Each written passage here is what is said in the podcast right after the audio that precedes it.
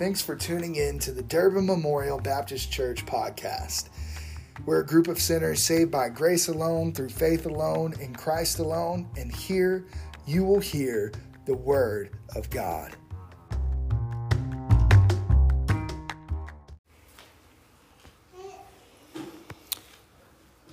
Grace to you and peace from God the Father and the Lord Jesus Christ. It is an honor and privilege to share the Word of God with the saints of Durbin Memorial Baptist Church again this week. This week, I had the opportunity to uh, hang out with a, a brother from the church, and we were talking about unbelief. I don't remember every detail that we had in our conversation, but it began with talking about just how silly it is for someone not to believe in God. In the word in the world of apologetics, apologetics is the technical word for defending the faith, but in apologetics, there are a variety of different types of arguments that you can use to support the existence of God uh, and from seeing that he exists, lead someone to believe in him. Some point in one of the arguments to the complexity of creation. The sheer beauty and order that we see around us in the world and beyond. Such a universe necessitates an external cause from beyond just a random smashing of atoms to get where we are today. That is part of what's called the cosmological argument, if you want to get the technical terms there. Others will make an argument based on the existence of morals. We talked about this in my Sunday school class this morning. Morals have no place in a survival of the fittest paradigm. There is no reason not to just plunder my, uh, my neighbor's house if it is survival of the fittest, right? Where did these morals come from? It makes sense that a moral law written upon all of our hearts would come from a moral law giver, a higher being, God. This is the moral argument. And those are just a couple of the, the various approaches to apologetics in a very wide field that serve as a defense of the Christian faith. But despite what I would see as clear evidence of divinity, it is still not good enough for many. They remain unconvinced. They still say, There is no God. Further, as I was talking with my brother about unbelief, I brought up that there's really two kinds of unbelief in some ways. There's explicit unbelief, which is what I just mentioned, saying there is no God.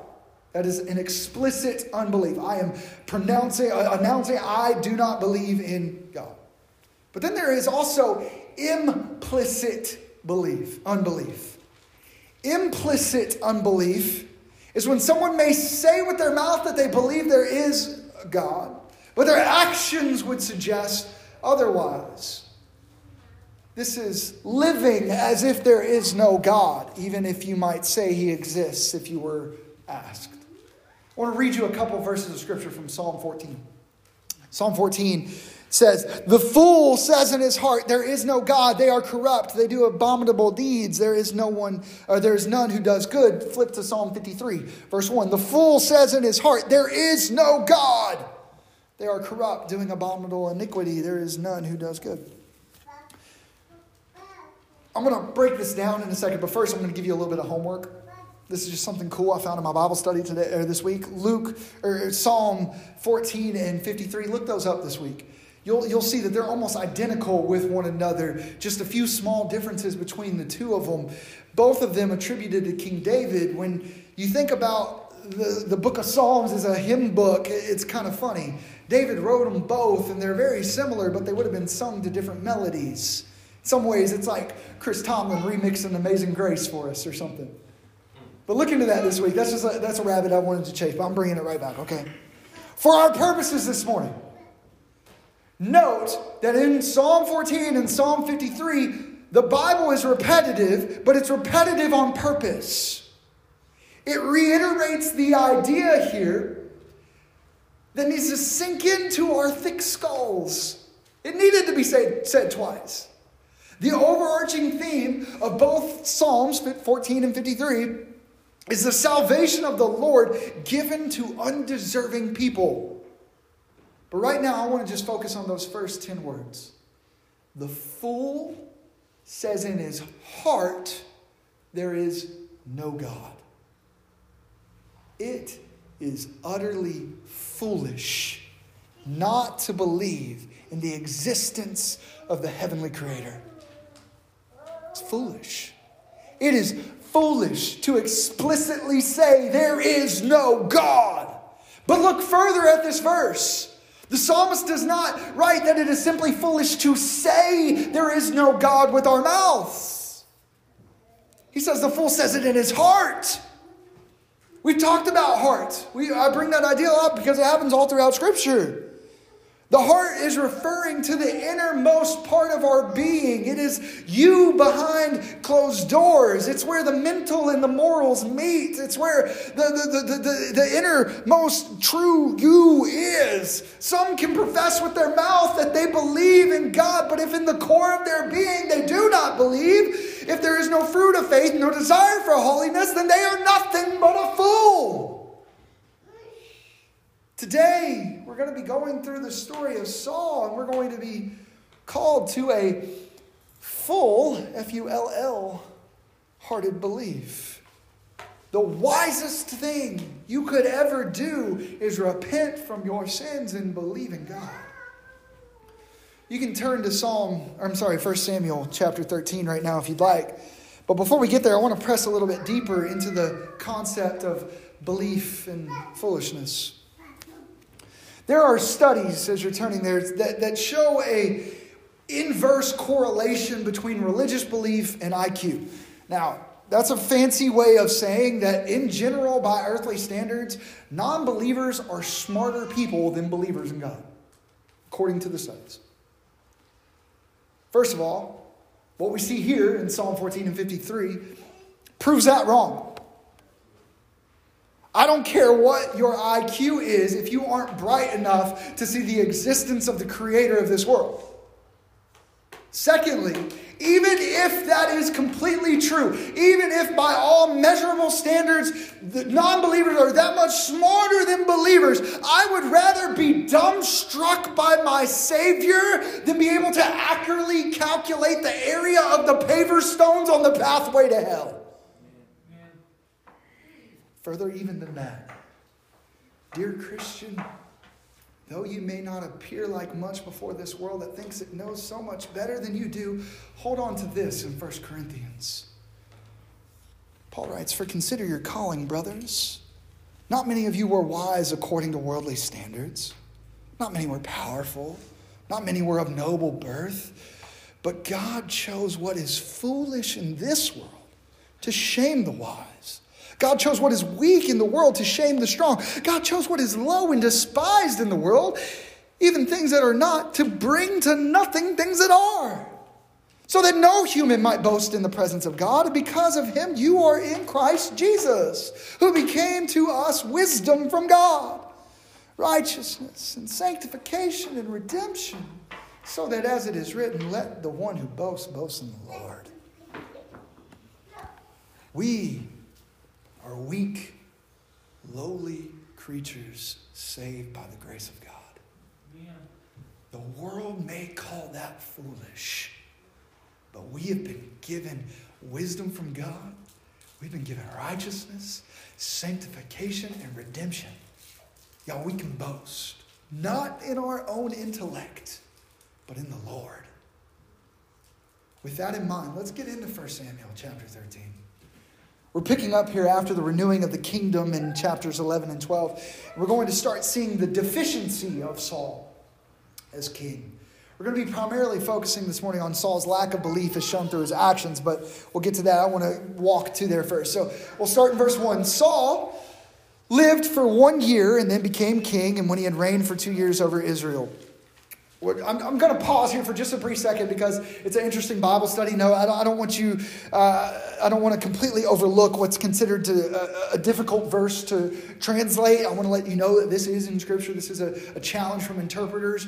Depending on the translation that you see there, you might, uh, you might see this. Uh, uh look a little bit differently. And I, I, did some study on the verses this week, and we could spend a whole lot of time breaking down uh, this verse. And some say 30 years. There's a whole lot going on in there. But I'd rather just get to the main point here this morning and have you send me an email if you want deeper discussion on this uh, section of scripture here. All, all scholars agree here that in this verse, what we are seeing, what we need to understand to understand the rest of the text, is we are formally transitioning to the commencement of Saul's reign as king.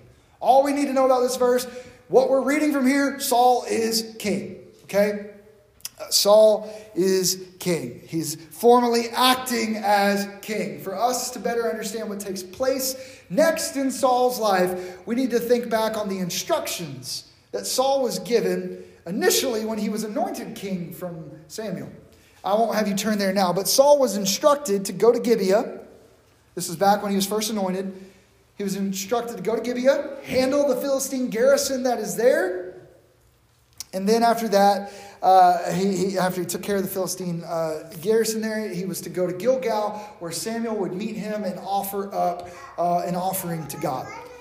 So, now, that's where Saul, eh, that's what he's been told to do. Now he's king, he's acting as king. Now let's pick up in verse 2. Saul chose 3,000 men of Israel.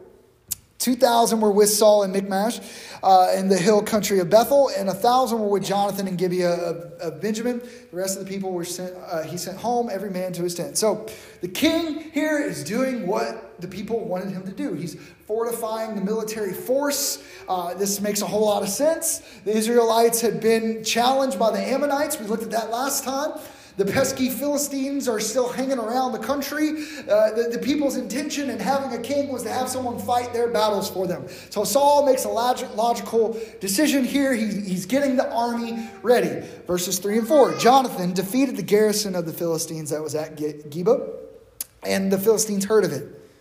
And Saul blew the trumpet throughout all the land, saying, Let the Hebrews hear. And all Israel heard it, and said, Saul had defeated the garrison of the Philistines, and also that Israel had become the stench, a stench to the Philistines, and the people were called to join Saul at Gilgal. Surprisingly for us who have just brushed up on the instructions that Saul had been given, it was not Saul who physically, personally dealt with the Philistine garrison, but his son Jonathan. Nonetheless, Saul directed it to happen, so he's credited with the victory here. So Saul uh, has a victory there in verse 3. Geba is either another name for Gibeah or it's a town of similar name located somewhere between Gibeah and Michmash. So the battle's won. The Philistines hear about this battle, uh, meaning the, the rest of the nation beyond that small garrison there in Gibeah is now on alert. The Philistines are gearing up for battle. Saul blows a horn, makes sure all the Israel know, uh, all the Israelites know about it, and gives notice to them. This is a call to arms. Battle is about to go down. Tension had already existed between the Israelites and the Philistines, but now things are heating up. Saul calls everyone to go to Gilgal. We have to uh, uh, take a second and ask why Gilgal? Well, understand this is happening in the context of the instructions Saul was given chapters before.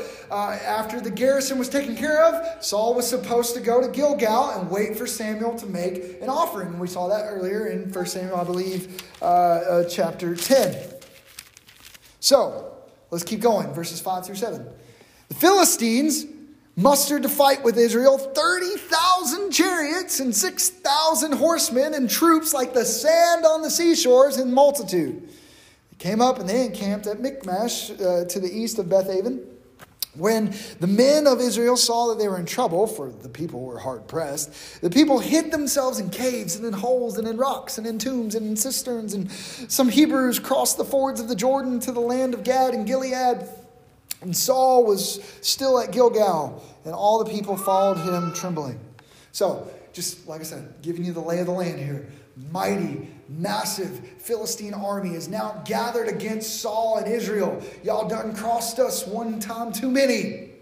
The army is as vast as the sands on the seashore in multitude that was set up there in Michmash.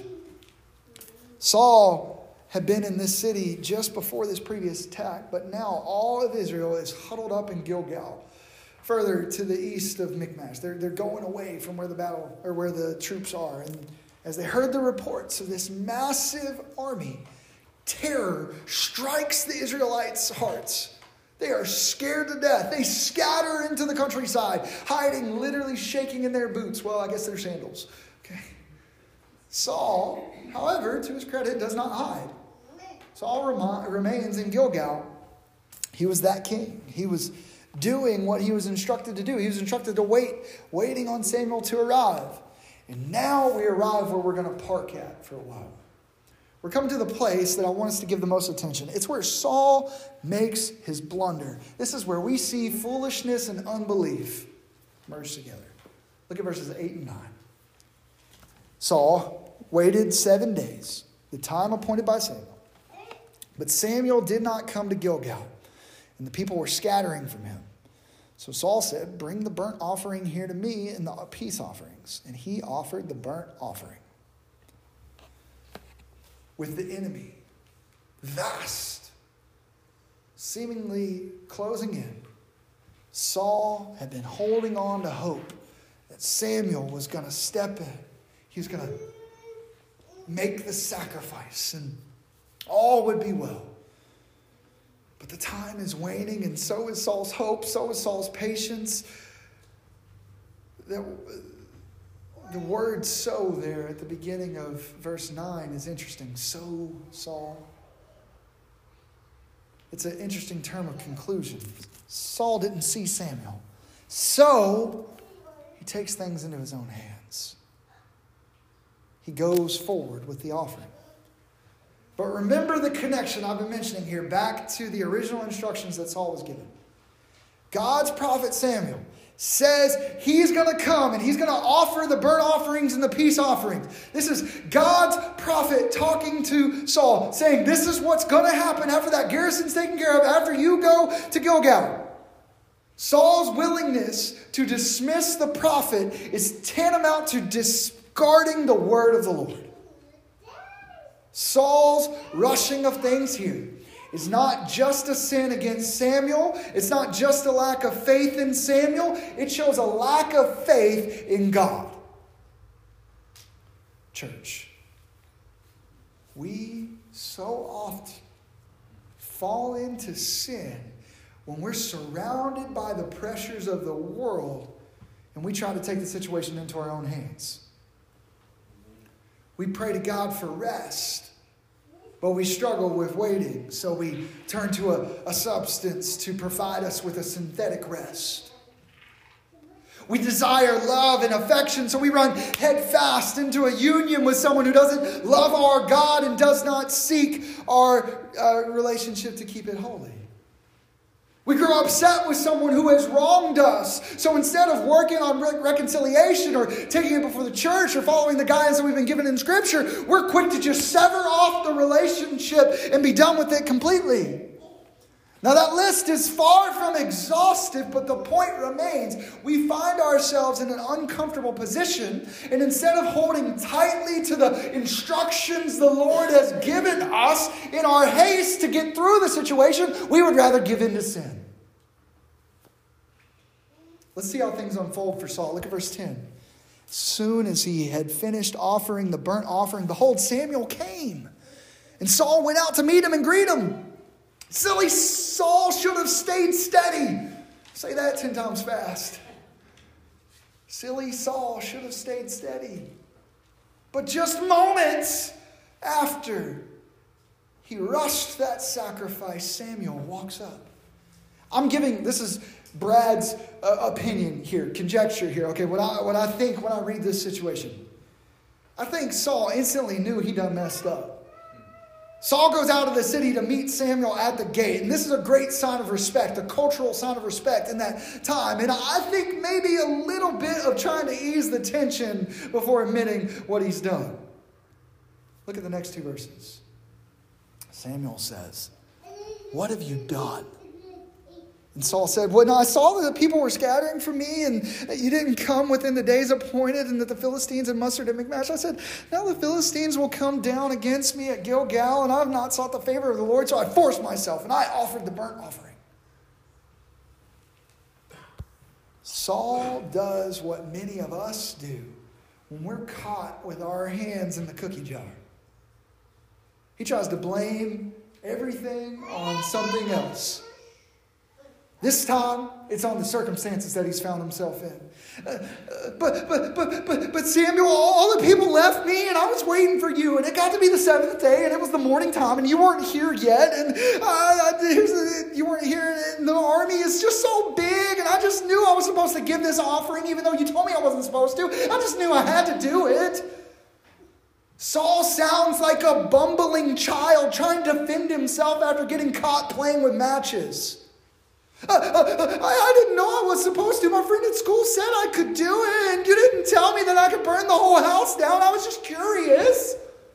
That happened to me.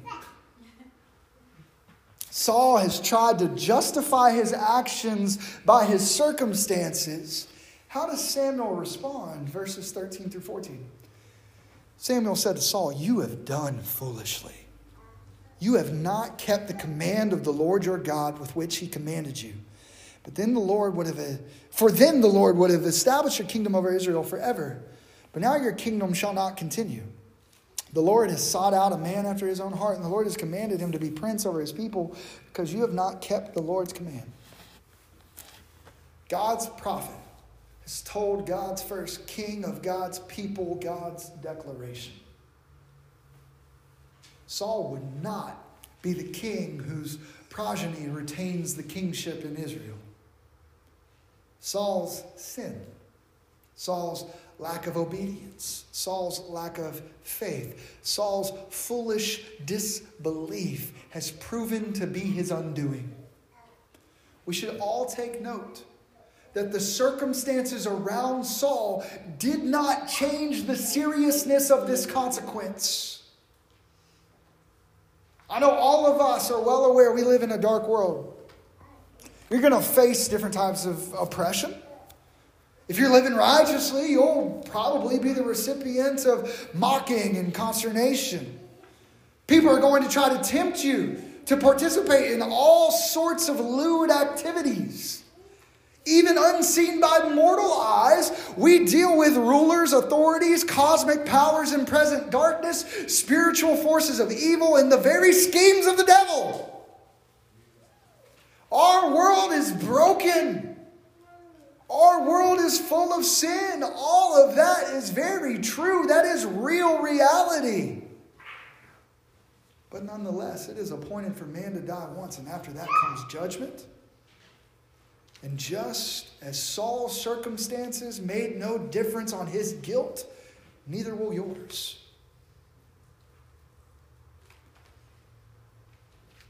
Some of the folks in this room have seen sights so horrendous the rest of us couldn't imagine. You have had wretched things happen around you, happen to you. For that, we lament. We long for the day where there will be no more pain, no more tears. But even if that is your circumstance, the command is the same be holy as I am holy. Thus says the Lord. Feeling pressure from the fallenness of the world around you is no excuse to sin against the Lord. In fact, it should honestly draw us to serve Him all the more. Our situation is not a license to sin.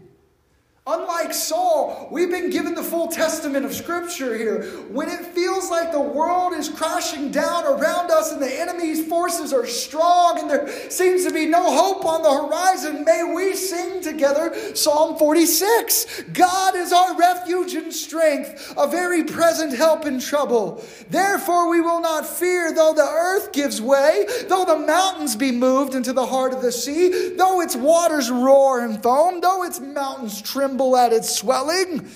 Verse 8 Come and behold the works of the Lord, how he has brought desolations from the earth. He makes war cease to the end of the earth. He breaks the bow and sh- bow and shatters the spear. He burns the chariots with fire. Be still and know that I am God, he says.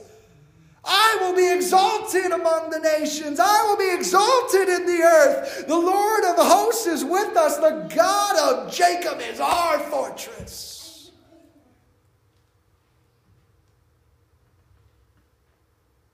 Though the world may be falling around, the Lord is the only refuge. When you are tempted, to act on your own, to take matters into your own hands. Be still and know He is God.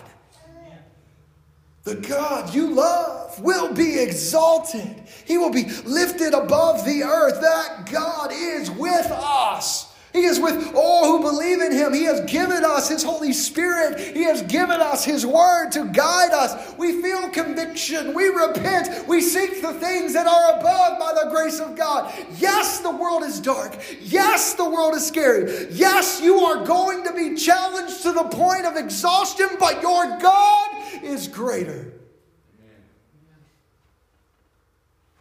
That is, if you truly know God if you've been saved by grace through faith in the Son. I mentioned before in this series that there's a lot of debate over whether King Saul is saved. That's a question we can't answer, really. Only God can see where the division of soul and spirit, of joint and marrow, only God can div- discern the heart. But I can say that in our text this morning, Saul acted with implicit unbelief. And there are consequences for acting against God.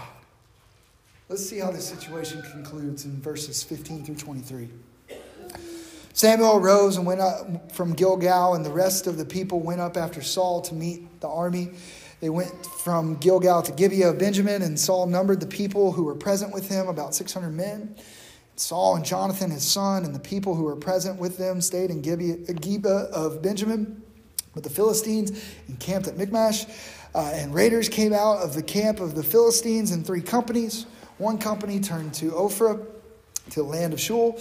Another company turned toward Beth Horon, and another company turned towards the borders that looked down on the valley of Zeboim, uh, towards the wilderness. Now there was no blacksmith to be found throughout the land of Israel, for the Philistines had said, Lest the Hebrews make themselves swords or spears. But every one of the Philistines went down to the Philist- or every one of the Israelites went down to the Philistines to sharpen his plowshare, his mattock, his axe, his, or his shickle. And the charge was two thirds of a shekel for the plowshares and for the mattocks, and the third of a shekel for sharpening the axes and for setting of the goads.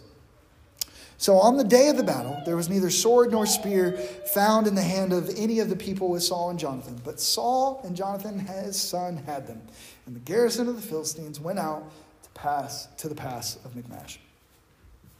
Recap. The prophet departs. A few meager souls stick around with Saul in that moment. An army of thousands is now down to about 600.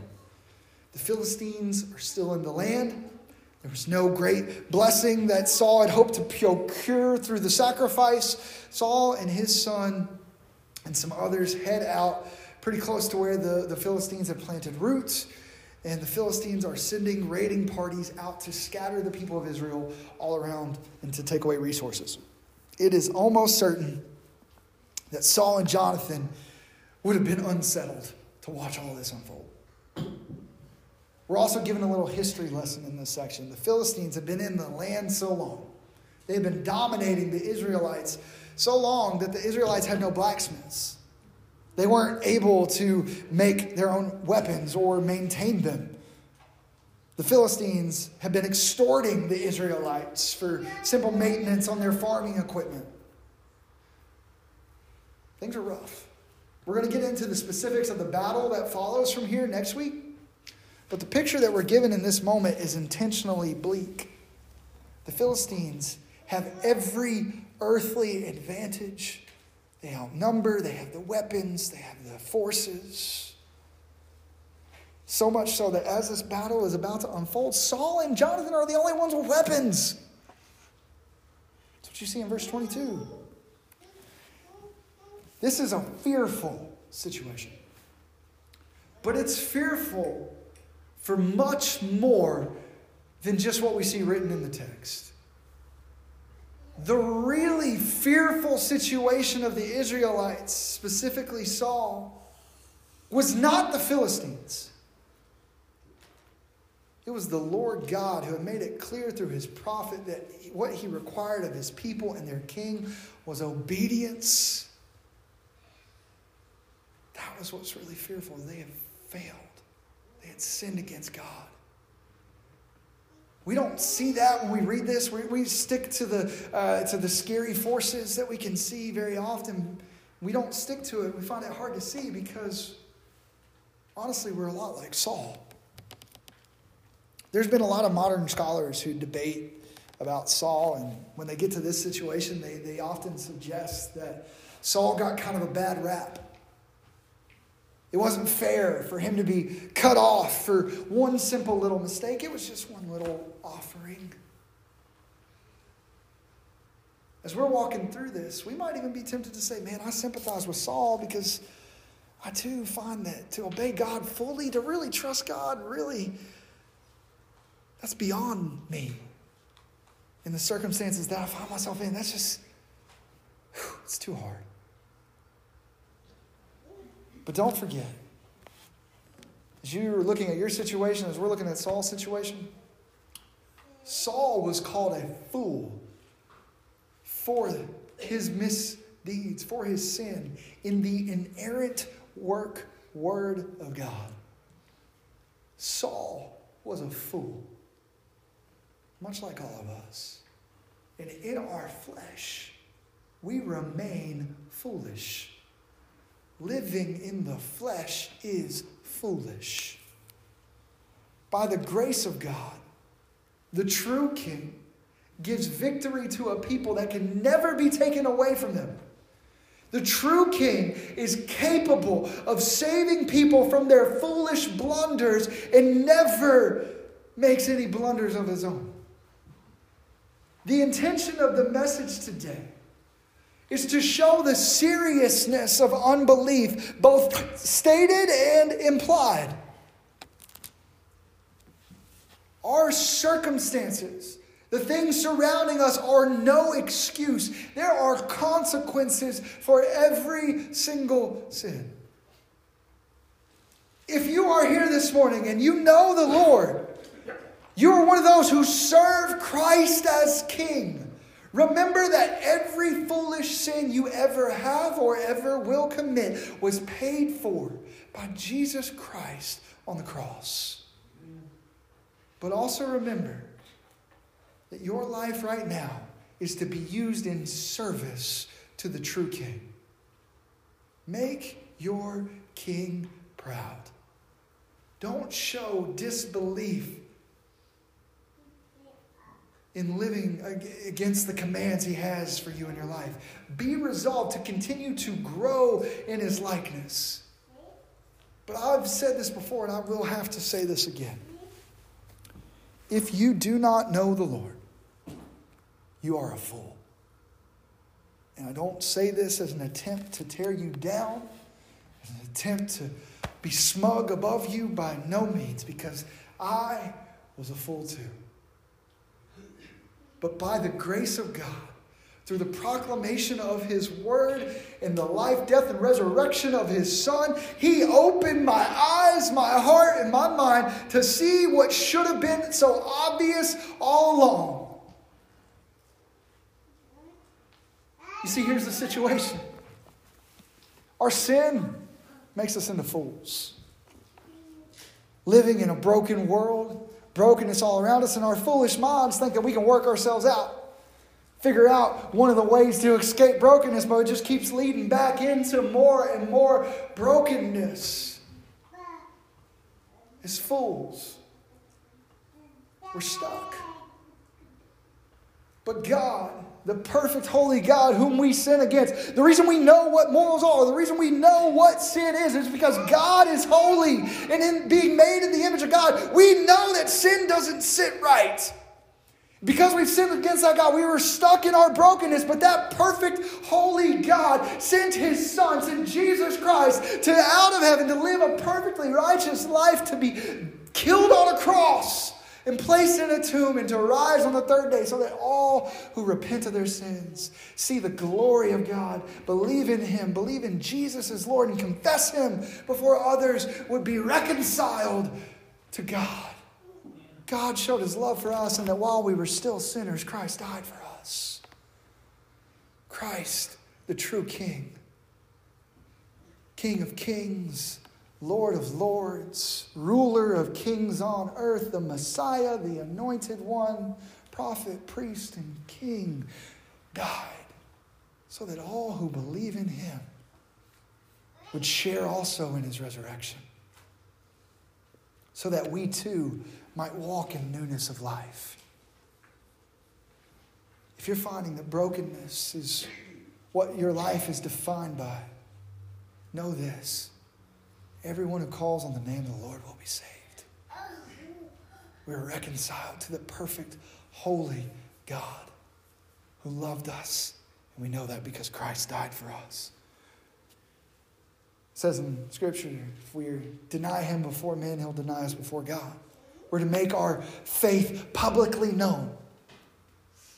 If you've been saved for some time, I hope that your faith is publicly known. You're coming to understand this truth for the first time, I invite you to make your faith publicly known. To say, Church, I see Christ as King. You can do that today. Come forward during this hymn of response. Let's pray. Heavenly Father, thank you for this opportunity to see your word to see how a broken king points us to the King of Kings. To know that we are broken, our sin, our sinful nature deep within us prevents us from understanding you, who you are, from understanding and obtaining righteousness. But in your great love, you sent Jesus to give us righteousness. He who knew no sin became sin so that in him we might become the righteousness of God. Lord, I just thank you for the amazing grace and gospel that you have given to us. Lord, I pray that you are calling sinners home. That those who have been previously stuck in their brokenness this day have seen the glorious, true King and be resolved to serve him in their lives. Make that publicly known. Lord, that all of us, whether we made a profession of faith some time ago or even just recently, Lord, that we would make you known in our daily lives, and we would tell those you have sovereignly placed around us where the King is. The King, the victor, who we share in his victory. Lord, work through us that we would be ambassadors for Christ, imploring others, be reconciled to the Holy God. You make your appeal through us. What a grace it is that you would make your appeal through a foolish creature like us. May we cherish that responsibility, not boastfully in ourselves, but boasting in the King who saved us. In Jesus' name we pray. Amen.